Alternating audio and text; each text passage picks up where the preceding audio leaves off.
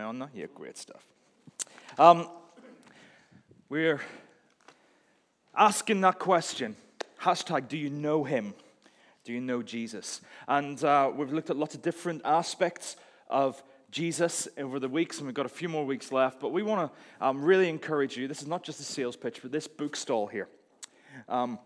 There was a Krish Kandaya, who is a fairly well-known Christian speaker, at the beginning of this year said he wanted to do a big encouragement for Christians to start upping their reading of Christian material. And not to bring in a better kind of balance sheet for Christian bookshops, although that's a benefit, but actually to start getting people to reading wisdom. A lot of these books here are just purely about Jesus. We really want to encourage you to get some and start reading some of the stuff. You'll be blown away by some of the things that you read. So just a really big encouragement. The information's all up there about how to do that. So we're looking at this, our seventh in the series. I think it is seven anyway. Yeah, probably, something like that. Jesus the Caller. And I don't know if you recognize this. Some people might do. This is St. Peter's tomb in the Vatican in Rome. And a good number of years ago, we went to Rome for our honeymoon, and I was standing literally about 10 meters away from this. Now, I know I'm not Catholic, all right? But I do like a relic, all right? And this one is one of the best, all right? Because there's really good archaeological evidence that this is more than likely the remains of Simon Peter. And I remember standing there, maybe about 10 meters away behind a glass screen, looking at the casket that's got his remains and going, I'm 10 meters away from the remains of someone who walked, literally walked with Jesus. And I was quite emotional because this is one of his disciples who we read about. So I kind of love the whole thing about disciples. And really strongly linked to that is Britain's Got Talent. Now, I don't know if you watched last night's final. Anyone? Anyone happy with the result? No? Oh, we've got a bit of... Okay, well, calm down. I'll not ruin it for you if not watched it, but if you know Britain's Got Talent, people come on and they do their act, whether it's with a puppy dog or with a hoop or whatever, and the judges have got 4 big X's, and if they don't like it, they go, press the button, and you're out of there, okay? 4 big X's, and you're abandoned, okay? Now, a bit like it is the X Factor. Have you seen the X Factor? And you know that they have some singers come on and they're brilliant in their audition. And they bring some people on who think they're brilliant, but really are rubbish. And what's really interesting is on the final, before you get into the kind of showdown between the last competitors, they bring on the rubbish ones to do like a piece of entertainment.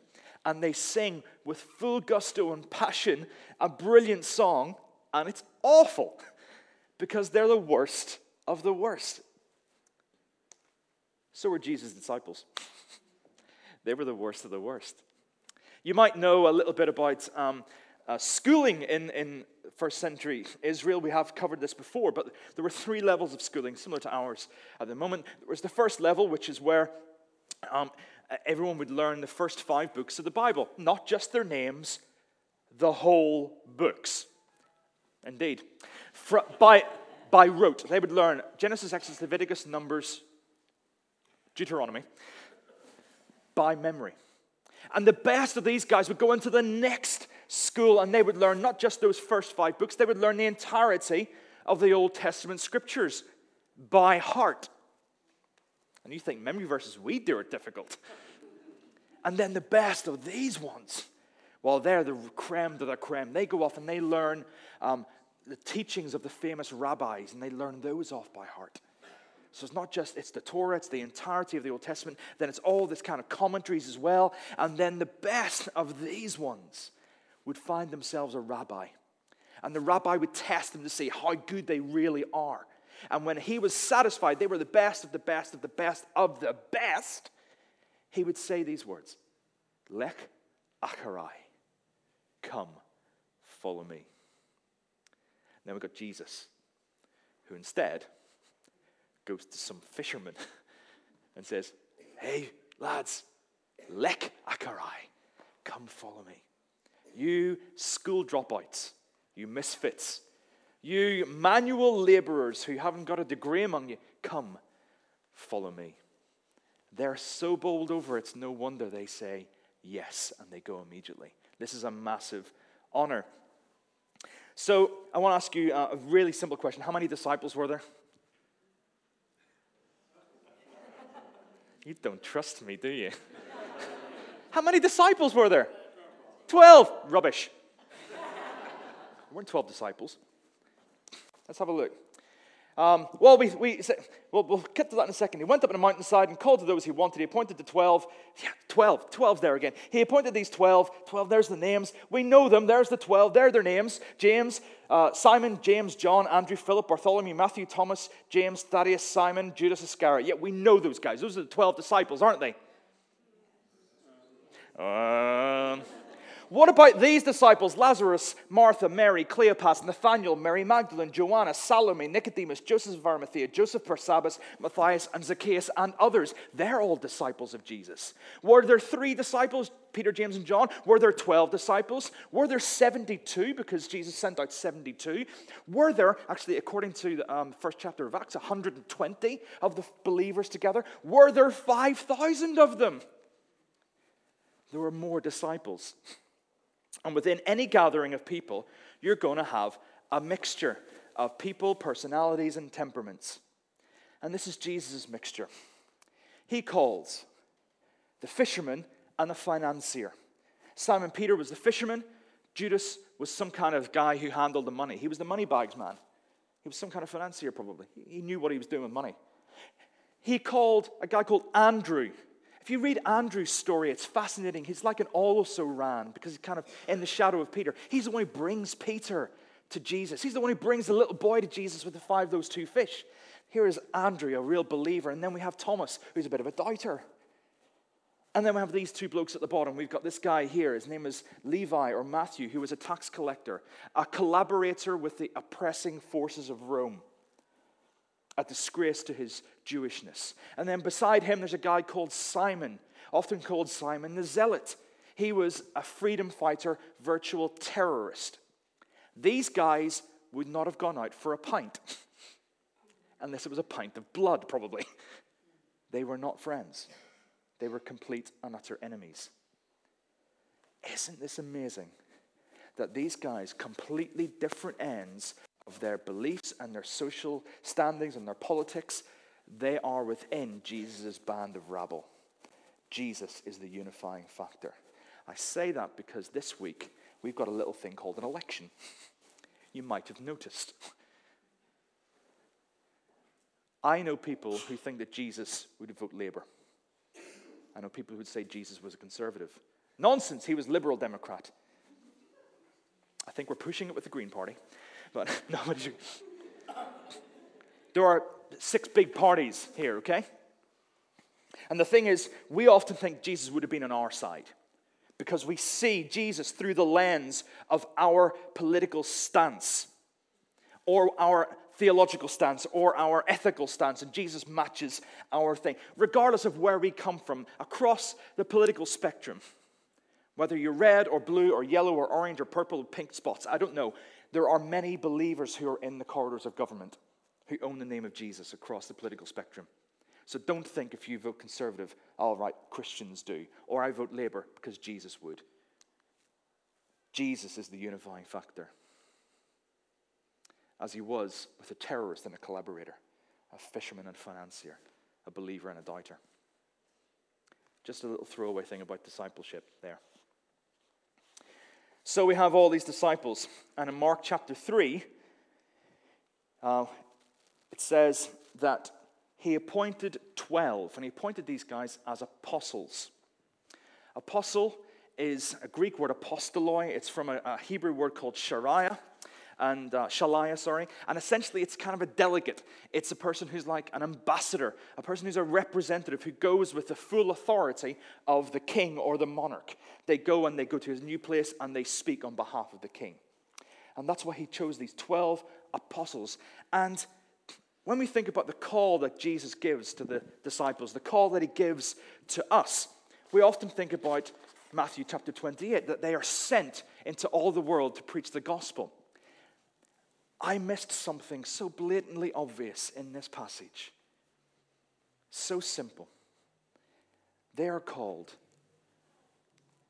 to be with Jesus before anything else, before any preaching, before any teaching or evangelism, before any outreach, healing, power encounter. They are called to be with Jesus, and that he might send them out.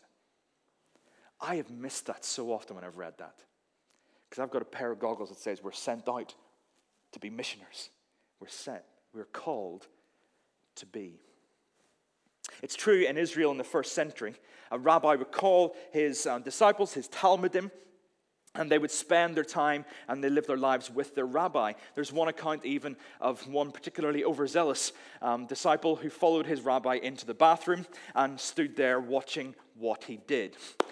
The rabbi said, "Please leave," because they wanted to follow the pattern of the rabbi. They were to take on and learn their rabbi's teaching, and the rabbi's teaching would have been their interpretation of the Torah, how it should be applied to everyday life. They needed to learn all that stuff. On top of all the Old Testament, Torah, everything else, all the different commentaries, they had to learn their master's interpretation of the Torah, and any rabbi's teaching was called his yoke. So as a disciple, a Talmudim, you would take your rabbi's yoke upon you, his teaching. So Jesus says in Matthew 11, "Come to me if you're burnt out, and I will give you rest. Take my yoke, my teaching upon you, and you'll find rest for your souls." He says, "Take my yoke," because my yoke is not a list of things you need to learn off by heart and by rote. You are called to be with me. First things first, we're called to be. There are two words for the word disciple in Greek.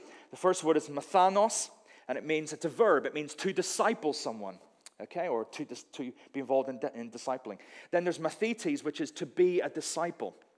And what's interesting is the word mathanos, which is the word to do discipleship, occurs about 24 times in the New Testament. Mathetes, which says to be a disciple, occurs 267 times. There's a difference there, isn't there?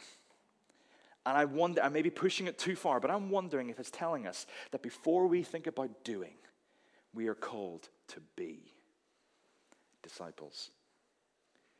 It's a little bit like computer programs. You have a computer program, whether it's Word or Excel or whatever else, and it does a job for you, and it's functional, it does something.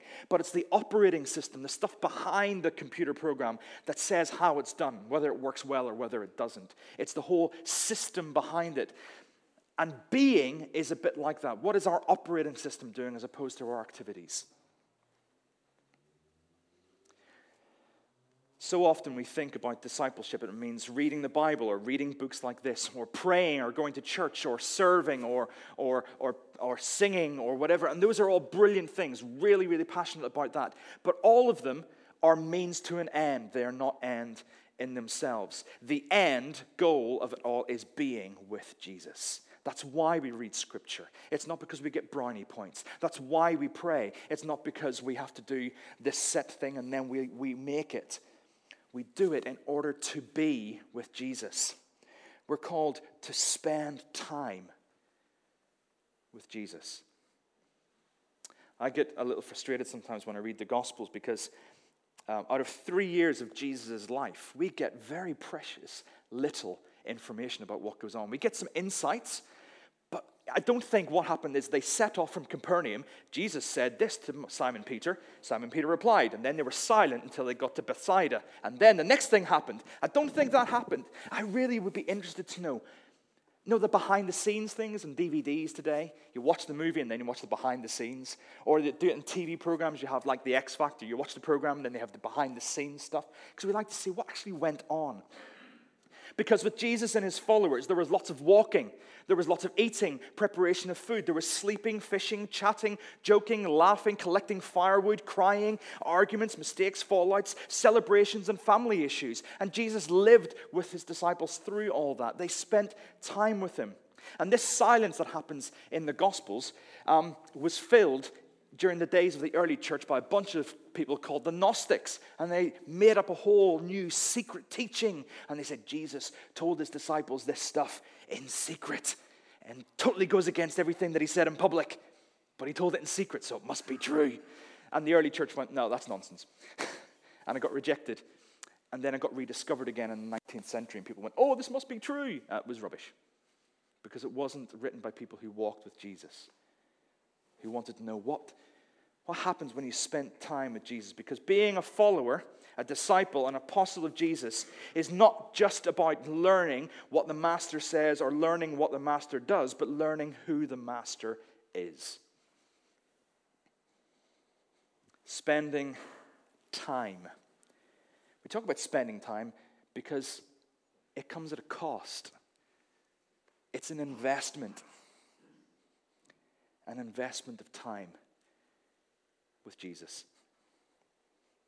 First and foremost, our call is to be with him, to spend time with him, to learn from, live with, watch, walk, ask and listen, get to know. That's the call for the other disciples, it's the call for the apostles, and it's the call for us as well, to be with Jesus, to be like him.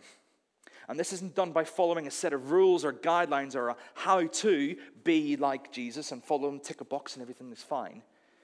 It's more subtle than that. Has anyone ever heard of a thing called the chameleon effect? Anyone? Yeah, you were at the 9:15 service, so you've heard it before. Cheat. Right, the chameleon effect. I would guarantee nearly all of you will have experienced the chameleon effect. Okay, I'll give you an example. Have you ever been engrossed in a conversation with another person, and all of a sudden, halfway through the conversation, you realize that both of you are standing exactly the same way? And even when you change it, a couple of minutes later, you realize you're both standing exactly the same way. That's the chameleon effect. Or perhaps you're speaking to someone with a really strong accent, and by the end of the conversation, you're speaking like someone from the Netherlands, like that. And then you realize the person you're speaking to is from Scotland, and it's really confused. But we copy that kind of thing, don't we? We end up speaking like that. When we spend time with our friends, we develop almost a vernacular language with each other based on memory and experience, and you use little phrases and words and turns of phrases, and maybe even like a secret language between friends. And it could be a bit exclusive, but it's what happens. It's the chameleon effect. We take on people's languages, the in-jokes, mannerisms. If you think that you don't do the chameleon effect, think about what happens when someone yawns. Even now, I've said the word yawn, and people are going, I'm not going to do it.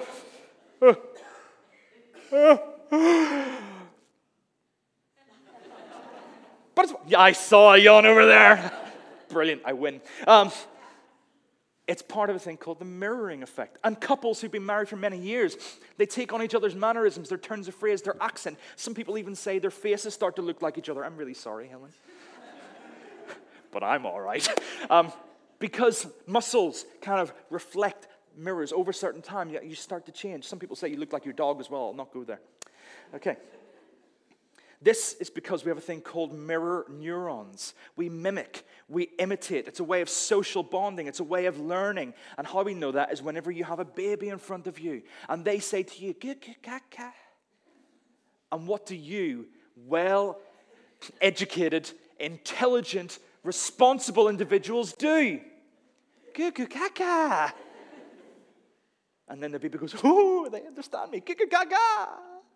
And you have a conversation in baby language. But then, as the years go on, maybe you lose your temper in front of your child or your grandchild, and you say the wrong thing. Maybe a naughty word slips out. And 2 weeks later, the same word comes out of your child's mouth or your grandchild's mouth, and you go, I have no idea where they learned that from. We learn by imitation. We learn by spending time. The longer we spend with Jesus, the more like him we become. We look at the fruits of the Spirit. Today's Pentecost. We think of the fruits of the Spirit: love, joy, peace, patience, kindness, goodness, faithfulness, gentleness, self-control. And these are things we want to be like. And so we say, this is my New Year's resolution. I want to be more kind. I want to be more joyful, more peaceful. I want to be like these things. I read Jesus' stories about how lovable he is. I want to be like that, so I intend to be like that. I'll get a mentor, a counselor. I'll read a book. I'll do this. I'll do that. And we try to do so many things. It's like Christian self-improvement courses. There's only one way to do this. We just don't like it often because it involves a cost. The way to develop these is to spend time with someone who's like it. And the person who's like this the most is Jesus. You want to be like this, spend time with Jesus. And it will happen without you even noticing at times. When people will go, when you become a Christian, and people say, you are so different. Why are you different? Because you're spending time with Jesus. And His Holy Spirit is involved. So it's not just about mirroring. It's about the Holy Spirit's influence with you as well. We become more like Jesus the more we spend time with Him. That's how this happens. Not through a Christian self-help book. They do help. They encourage us. They challenge us. They bless us. But this is how it's birthed in our hearts and our lives. Spending quality time with Jesus means that we end up with the Jesus qualities. I know for a fact whenever I haven't spent enough time with Jesus, I suspect maybe you notice if I haven't spent enough time with Jesus, I'm not as sharp spiritually. I find things harder spiritually if I've not spent enough quality time with Jesus. Old characteristics surface again. A temper flares up when really it used to be more in control. I think slightly dubious thoughts. I'm more susceptible to temptation. I'm less other person focused because I've spent less time with the one who is. You are invited to spend time with Jesus. These disciples, these apostles, had an official invitation by name. He called them to those whom He wanted. Jesus wants every one of you to come and spend time with Him. Not just at church, not just in a prayer group, not just listening to the latest Wren Collective album on the CD, to come and spend time with Jesus. The thing is, are we with Jesus, or would rather have Jesus with us to fit in with our agenda, our timetable, our plans, our picture of what Jesus looks like? Or do we actually say, no, I want to spend time with you, Jesus, and follow you? Live His example and not our own. I spent time on that because I think it's fundamentally important that we get that. Before we think about being sent out or doing anything, we have to learn to be with Jesus. He appointed the 12 to be with Him that He might send them out to preach, that He might send them out to have authority to drive out demons. And we have that authority. We have that challenge to spread God's word. We are given a purpose. It's not just about a passive experience with God. It's not just about individualistic spirituality. It's not just about an introspection. It's about you are with Jesus in order to go out and change the world for Him, to go out and be like Jesus. Did you ever come across these? WWJDs. What would Jesus do? If I had more time, I would have liked to have doctored them to be HWJB. How would Jesus be? How would Jesus be? Because it's Jesus making a situation more like, let me see how I put it. It's not like saying, I do these things because I should, because Jesus says I have to. It's because we become so like Jesus that we want to do things for Him. So it's not we see someone on the street who's begging and we go, I really should be a Christian and be like Jesus and do that. Often we think it. Instead, we should just immediately be stirred in our hearts Jesus style and respond to that. His concerns become our concerns because we become like Him. Jesus is the role model, the demonstrator, the exemplifier, the modeler that we follow. He demonstrates what the kingdom of God looks like to those around, and He shows us how to repair the world one life at a time. That's what He was doing with His disciples. That's what we learn when we read the Scripture. And so the call to be with Him and then to be sent out, He gives it to the 12. He sends 12 out and they come back again. He sends out the 72 and they come back again. And we'll look at that passage in just a minute. What happened when He did that? What happened when He sent these people out who'd spent time with Him? Well, the first thing that happened is they returned and they reported what they did. What did they do? What did the apostles and the disciples do? It says that they drove out evil, they preached the gospel, they taught people to repent, and they healed in the name of Jesus. They went and did this. Now, when we read Acts chapter 3 and we read about Simon Peter and James and John going to the temple and they see a cripple, so often it's portrayed almost like an afterthought going, oh, I'm Peter. Jesus healed. Maybe I should too. That's not what happened. We have evidence here that Peter was involved in the ministry of Jesus while Jesus was around. So whenever he walks and sees this cripple, he doesn't go, right, what would Jesus do? He is so inspired by Jesus that he just does what Jesus does. It's almost like muscle memory.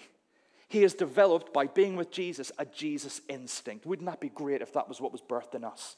A Jesus instinct, rather than a list of shoulds and have-tos. So they did these great things. They came back and they reported. And we read in a couple of different places in Mark 6, in Luke chapter 10, they returned and they reported, and Jesus reviewed and rejoiced with them. It says he was filled with joy. They came back filled with joy at what they'd seen happen. Jesus was really excited. He said, that is brilliant. Well done. What you've done is fantastic. He celebrated. They were amazed. And it's something we could learn from, because when we do something good for the kingdom, we're not allowed to enjoy it, because that's pride. We did a great prayer meeting. You shouldn't say it was great. Jesus rejoices with these guys, saying, brilliant. It's fantastic. I saw Satan fall like lightning. You have done a great work. It's okay to enjoy serving God. You're allowed to smile when you do it. And you're allowed to rejoice and feel fulfilled when we do what God wants us to. Jesus enjoys it. But what does he also do? In Luke chapter 10 in particular, he refocuses them and he revives them. Luke 10, verse 20, and Mark chapter 6. Jesus says, it is brilliant what you've done. It is superb that you've defeated the powers of evil in people's lives. And he says, but, however, as brilliant as that is, don't rejoice about it. Rejoice that your names are written in heaven. Let's get a bit of focus here. It's not about what you do for the kingdom. It's about the fact that you are saved. It's about the fact that you are with me. That's what's important. It's not what you do, what you achieve. It's not how successful anything is. Because then we read in Mark 6 about the 12 returning. And it says, Jesus sent out the 12. They came back and they told him with joy what they'd seen. And they were so busy. It was so popular. People were coming and going. They'd even forgotten to eat. And what does Jesus say? He doesn't say that. He says this, come with me by yourselves to a quiet place and get some rest. Because we can get so caught up. I'll just put that back on again. We can get so caught up in the work of the Lord that we forget the Lord of the work. So he says, come with me by yourselves to a quiet place and get some rest. Does anyone know what happens next without looking in the Bible? Jesus takes them away to a quiet place, but they don't do it very well, because 5,000 other people go, there they are, and start following them. And they haven't got any food. And so Jesus says, right, you feed them. So the disciples say, what with? And he said, well, here's 5 loaves and 2 fish. And they pray and they feed 5,000 people. What happens next? What happens next? Go on. There are 12 basketfuls of bread left over. We have hungry disciples who've not eaten. And at the end of it, there are 12 basketfuls of food for them. Have you ever noticed that? The before and after. Jesus provides what they need. And then it says straight out, immediately afterwards, he makes them get into a boat and goes. Go away. It wouldn't have been popular with people, because we like you having you around. We want to do this. We want you to do that. And Jesus says, no, go. Because it's more important to be with me than it is to do stuff. Because when we do stuff on our own, we end up becoming self-reliant. We end up becoming self-focused. We end up burning out. So Jesus says, regardless of the success, you remember to spend time with me. I am the source of your service. A reminder again, being with him is more important than doing. So the last thing, we talk about the call of God, and we often go to Matthew chapter 28. Jesus said, "All authority in heaven and earth has been given to me. Therefore go and make disciples of all nations, baptizing them in the name of the Father, the Son, and the Holy Spirit, and teaching them everything I have commanded you." This is consistent with what Jesus has said already. Before there's purpose and power, there's presence. Amazing we were singing that song. We didn't plan that. That song we just sang was about your presence. Before purpose, before a mission statement, before an act of giving of power and authority, you get it by spending time with me. I've shared a number of times, and I'm just finished with this, in the past about my calling whenever I was 17 at a big youth event. I felt the Lord call me to be a pastor, and I've shared that a few times over the years, that was my calling. And doing this message has actually made me revisit that and realize my calling came many years before that. My calling came, and God was knocking on the door. My calling was not to become a minister, a pastor, or a preacher, at least not initially. My call, your call, our call, the disciples' call was first and foremost to come and be with me. That's our call. And everything else springs from that. Before all else, worthy, good, noble, humble, righteous, or whatever, we are called by name to be with Jesus. All other things spring from there. So this morning, we're going to worship. Do you want to come on up? Oh, come on. I think there's going to be some guys here who are going to pray with you if you want some prayer. But the challenge for us all